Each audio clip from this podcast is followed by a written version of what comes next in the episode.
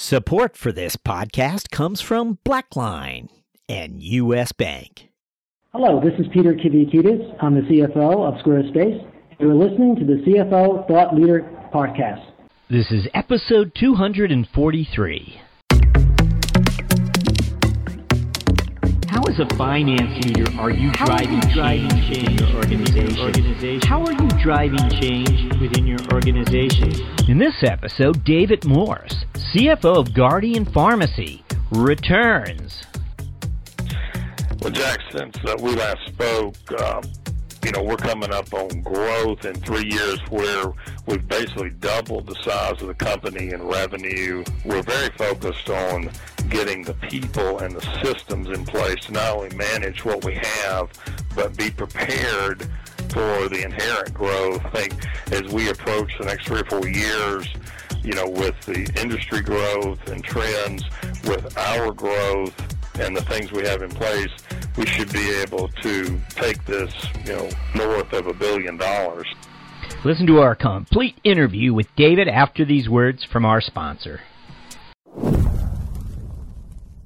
Many accounting and finance professionals are facing a sizable obstacle these days. In this age of data enlightenment, their financial close processes leave no time for data analysis, the very activity that opens the door to new opportunities and career advancement. Blackline has the answer. By automating, centralizing, and streamlining financial close operations, Blackline customer organizations are now ready for the data centric world, allowing their finance and accounting professionals to open the door to new opportunities.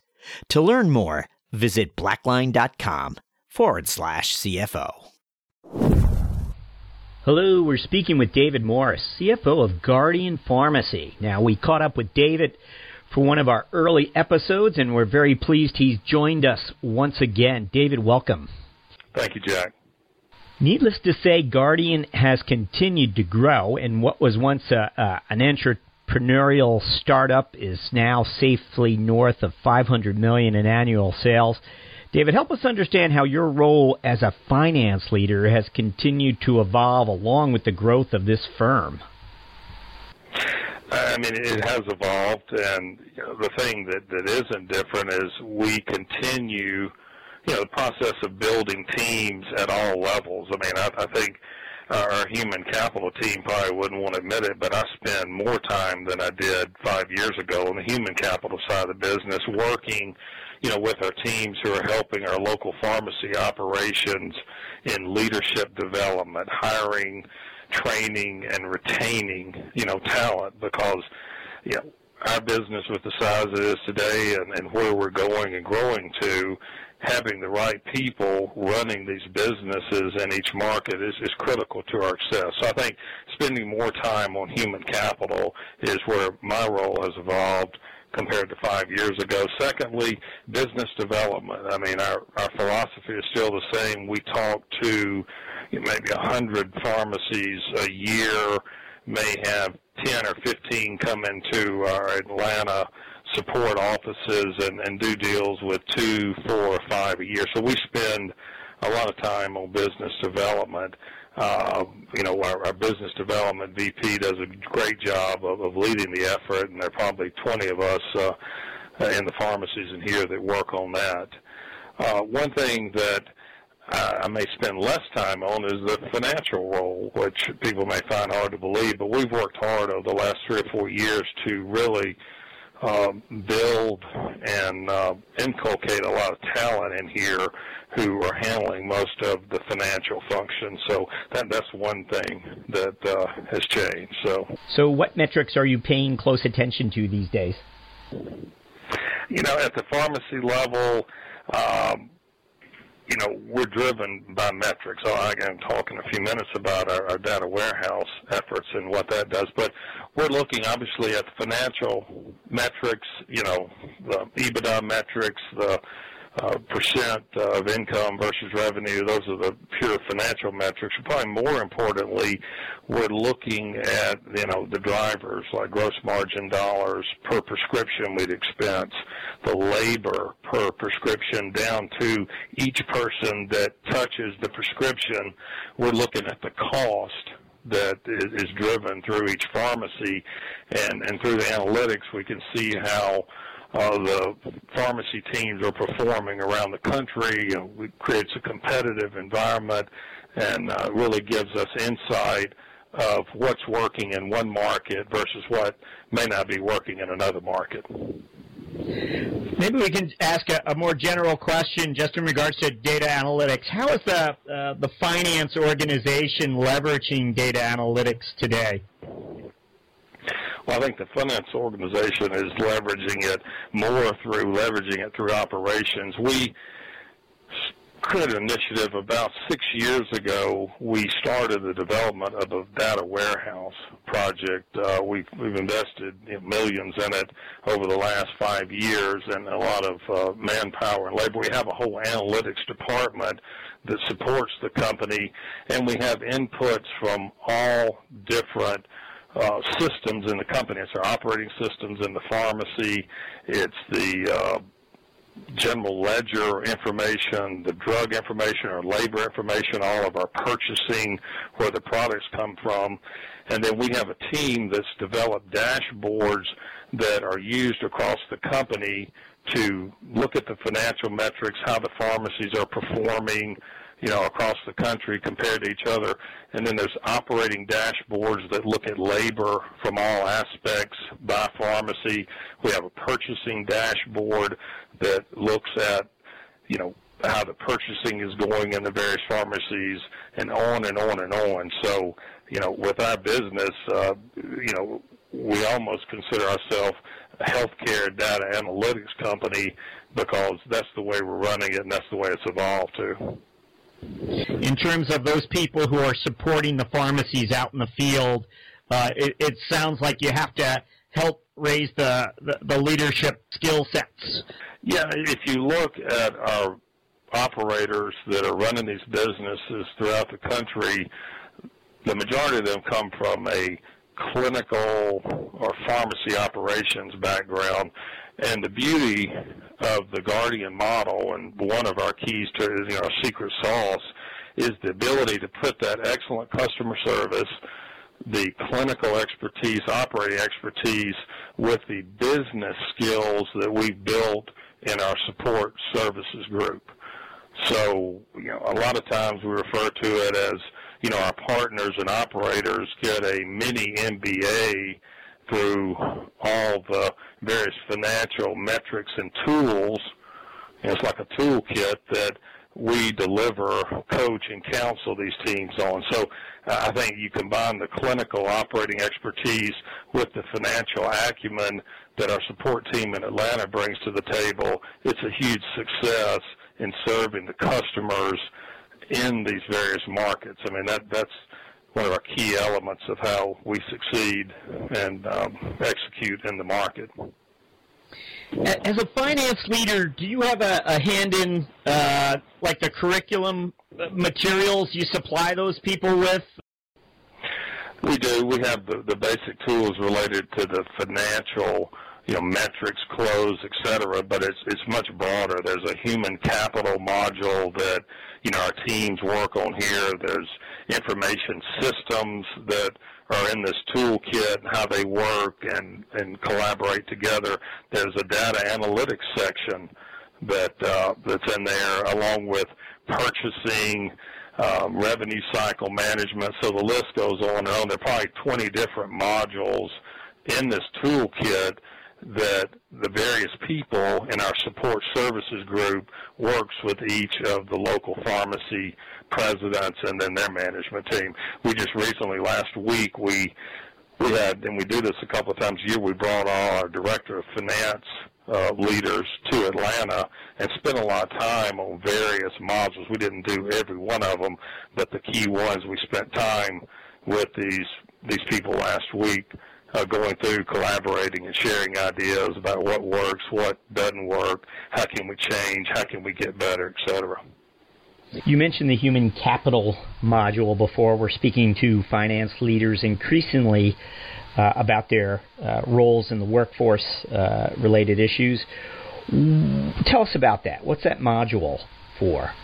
Yeah, we spent a lot of time on that. I mean, there was a module around recruiting and, you know, how we're going to market for the various leadership positions in each pharmacy and how to work with the various tools. There was some interviewing uh, techniques that was talked about, and then there was, you know, coaching, mentoring, and training. You know, once we get these key people in the organization, how do we keep them? So, you know, down to some, you know, basic supervisory type uh, skills. So we're we're working and educating at all levels. Anybody that touches and manages people in our pharmacies, there's various levels of training. So. Um, you know, and, and the results. Looking, go ahead. Are you looking at how to measure employee performance today, and as this organization grows, is that a bigger concern? It is. It is. I mean, it's it's uh, metrics like turnover, you know, per uh, group of employees, whether it's technicians, the pharmacists, we have delivery teams, sales teams. So we're looking at turnover metrics. Uh, obviously the, the sales metrics are measured based on performance there, and then uh, you know the, the customer stickiness. Or are we retaining customers? Because that, you know, if we have an issue with a customer, it gets back to human capital, human capital performance, and, and do we have an issue? So we take it a lot further than just, you know, return on equity or return on revenue. This company sought to leverage data analytics capabilities from a very early age.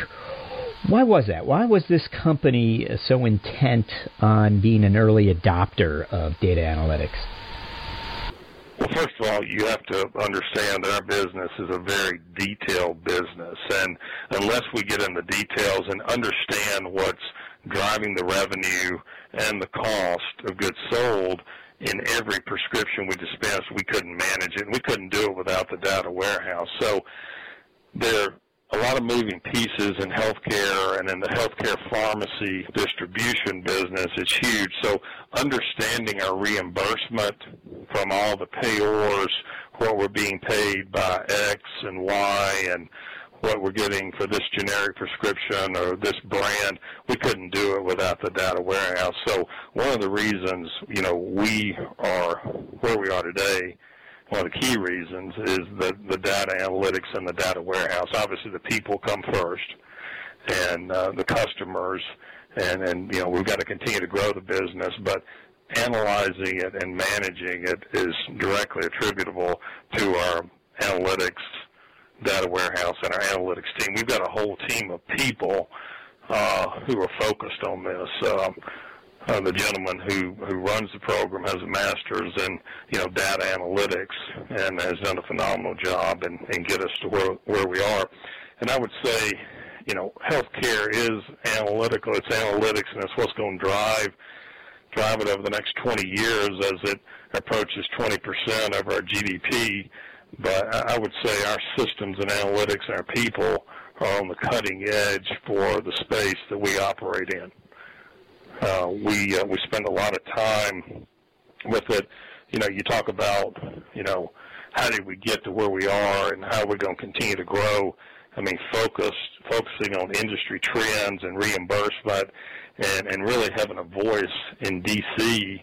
Uh, you know, our analytics team has worked very closely with uh, the Senior Care Pharmacy Coalition, which is a voice in D.C. for long-term care pharmacies, and, and that group has relied on our analytics team uh, for the backup and support for some of the initiatives that, that they're working on. Where does the analytics team reside? Is it part of the finance function today, or is it intersect a number of functions? Well, a couple of people came out of the finance organizations, therefore they understand the the business well, but it's in our information technology group. It's a subset that uh, reports into our IT lead, and uh, is connected and intersects with finance, operations, HR, sales. They touch every aspect of our business. And then each of our local teams work closely with a couple of people who are helping with getting the dashboards into each of the pharmacies and making sure that the end user has a dashboard for all the different functions, can easily access it, understands it, and then we can improve and change it as questions come up and, and their needs change. What about? Uh, we'll begin to wrap up here too, David. What What about your your finance team and the types of skills that uh, you are, or you know, you're looking for today?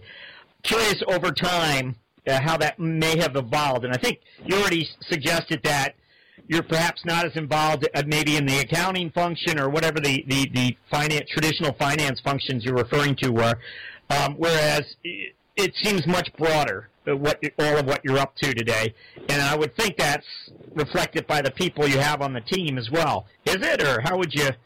How, what would you tell us?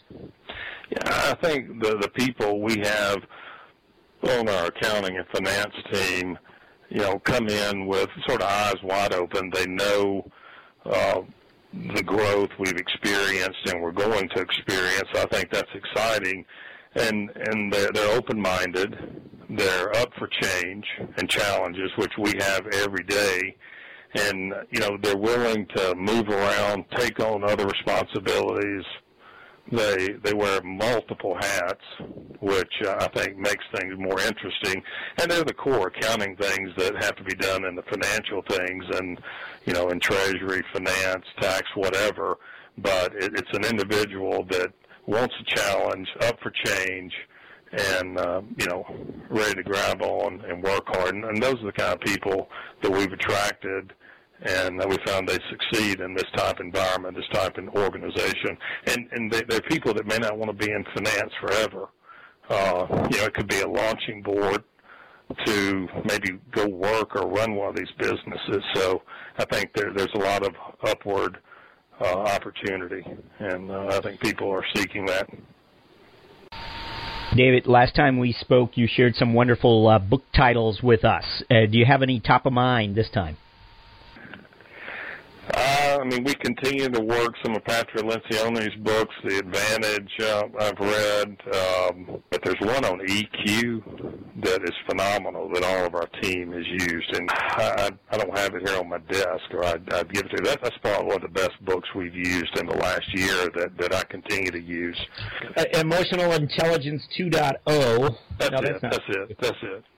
Yeah. Emotional, Emotional Intelligence. By Travis Bradberry. So I mean, it brings skills, suggestions, and coaching ideas to the table that your normal financial type person wouldn't get in school, wouldn't get at some large accounting firm.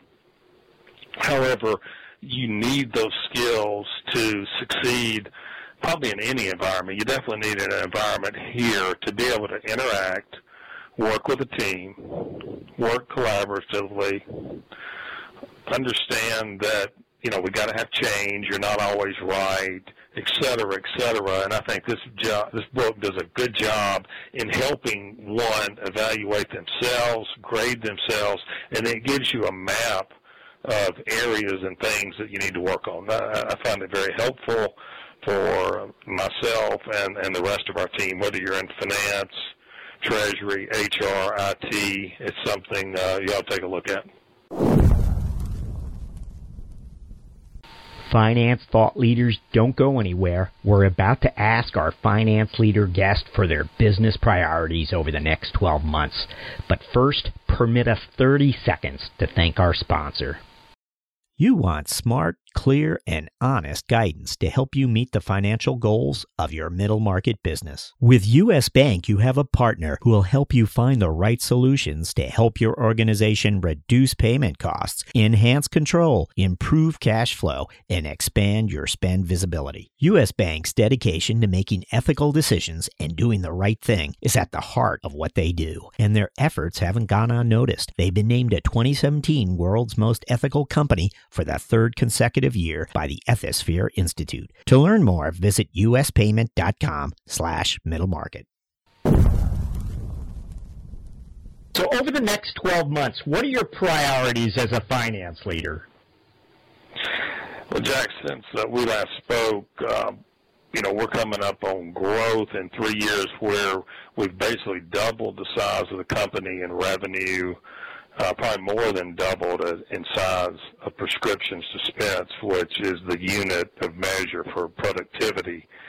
Uh, so we're very focused on getting the people and the systems in place to not only manage what we have, but be prepared for the inherent growth uh, that we're going to experience over the next two or three years. I think as we approach the next three or four years, you know, with the industry growth and trends, with our growth and the things we have in place, we should be able to take this, you know, north of a billion dollars. So we're making sure that we're doing the things we've done the past few years, continue to focus on having the right leaders to run the businesses uh, that are serving our customers. And then here at Support Services, we're continuing to pour concrete. We're investing in business uh, acumen, IT acumen, human capital management, sales acumen to help us continue to help our local partners in the field. So we've got our hands full. David Morris, thank you for joining us on CFO Thought Leader. Thank you, Jack.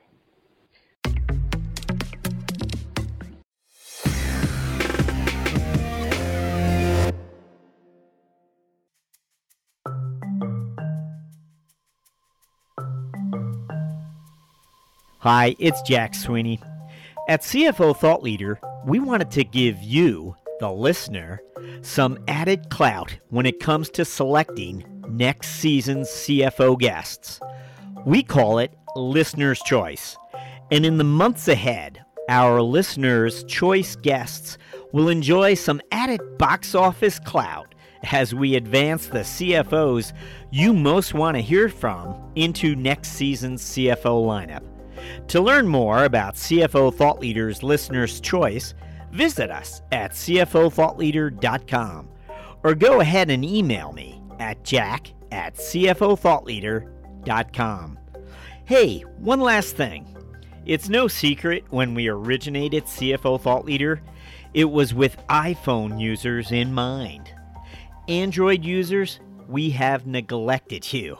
And so to make amends, we just released a CFO Thought Leader mobile app just for you. It's now ready for download on Google Play and Amazon Android markets. No matter what world you're part of, thank you for listening.